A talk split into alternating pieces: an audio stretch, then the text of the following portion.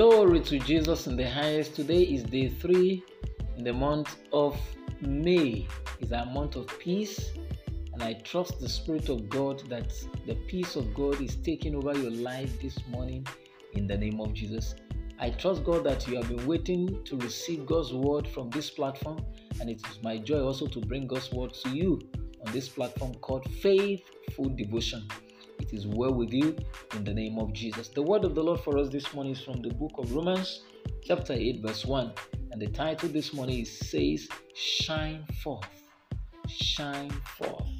Yesterday we blessed the name of the Lord for releasing His word to our lives, and we have seen that we are light and we need even to shine to give glory to God so that people will glorify our Heavenly Father. Glory to Jesus. The word of the Lord says, Therefore, there is no condemnation, there is no guilty verdict, no punishment for those who are in Christ Jesus, who believe in Him as personal Lord and Savior. Glory to Jesus. Therefore, there is no condemnation for those who are in Christ Jesus. There is no condemnation for those that are in Christ Jesus. And I trust God that the opportunity will come after this devotion for as many that are listening to me that are yet even to accept Jesus as their Lord and Savior. The title this morning says, Shine Forth. Beloved, and all my listeners all over the globe, inside every criticism, there is a publicity. Hmm. Glory to Jesus. Of every criticism that comes your way, there is a publicity in it. God wants to announce you to your generation and publicize His glory through you, but often the medium is always unpalatable to man. Most of the times, the way God will announce His own children to their world to reveal His glory through us oftentimes is a medium that is always unpalatable to man. Nobody wants to be criticized, but guess what, brethren?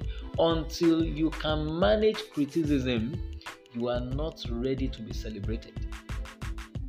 And a very vivid example is the life of our beloved Savior, Jesus Christ.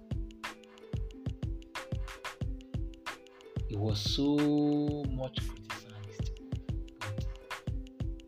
he was focused. Christ was so focused that he was not being distracted by the criticism, by the Pharisees, by the Sadducees, by the high priest. He was focused. And that's why Jesus shined forth in his own time. That's why he could fulfill his mandate. That's why he could fulfill his vision. The reason why God sent him here on earth to save us, to deliver us from the pit of death, to save us from that Adamic nature. When you are at the top, you will become the topic.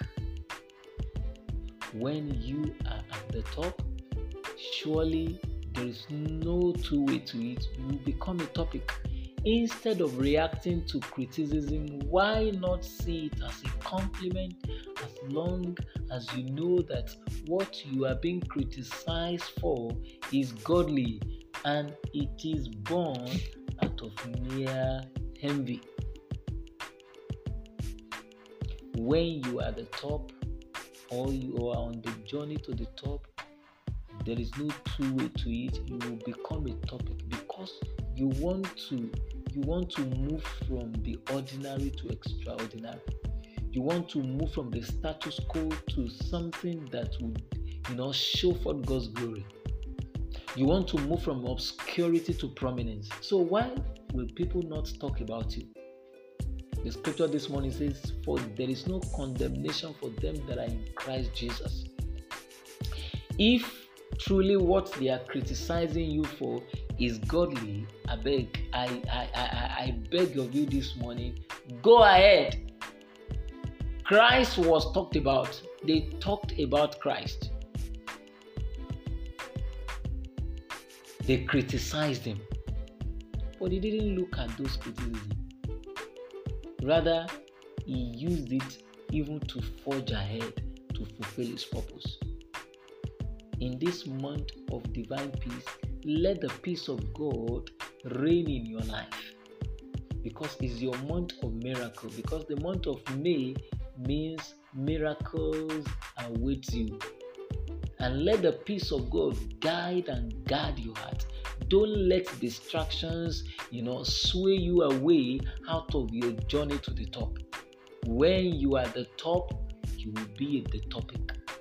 Never forget that inside every criticism, there is a publicity.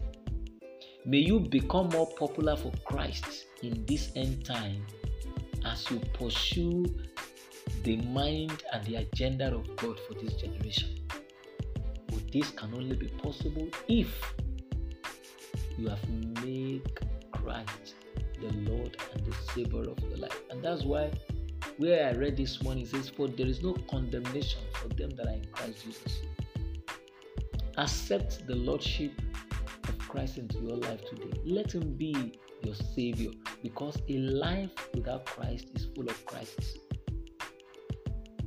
Instead of taking those criticism positively, you'll be reacting negatively and it can debar you to get to your destination in life. You have a destiny to fulfill, and through Christ, the Son of the living God, you can fulfill it. Let Him be the Lord of your life, let Him be the Savior of your life. Accept Him into your life today, and your life will not remain the same. I declare you a champion, you will shine forth, nothing will tamper with your destiny. Whatever that sin has taken from your life, by the reason of your confessing Jesus as your Lord and Savior, I see restoration in sevenfold coming to you, and the peace of the Lord, which passes the understanding of men, will guide and guard your heart. This day, go and win with Jesus. I prophesy to your life this morning your land is green.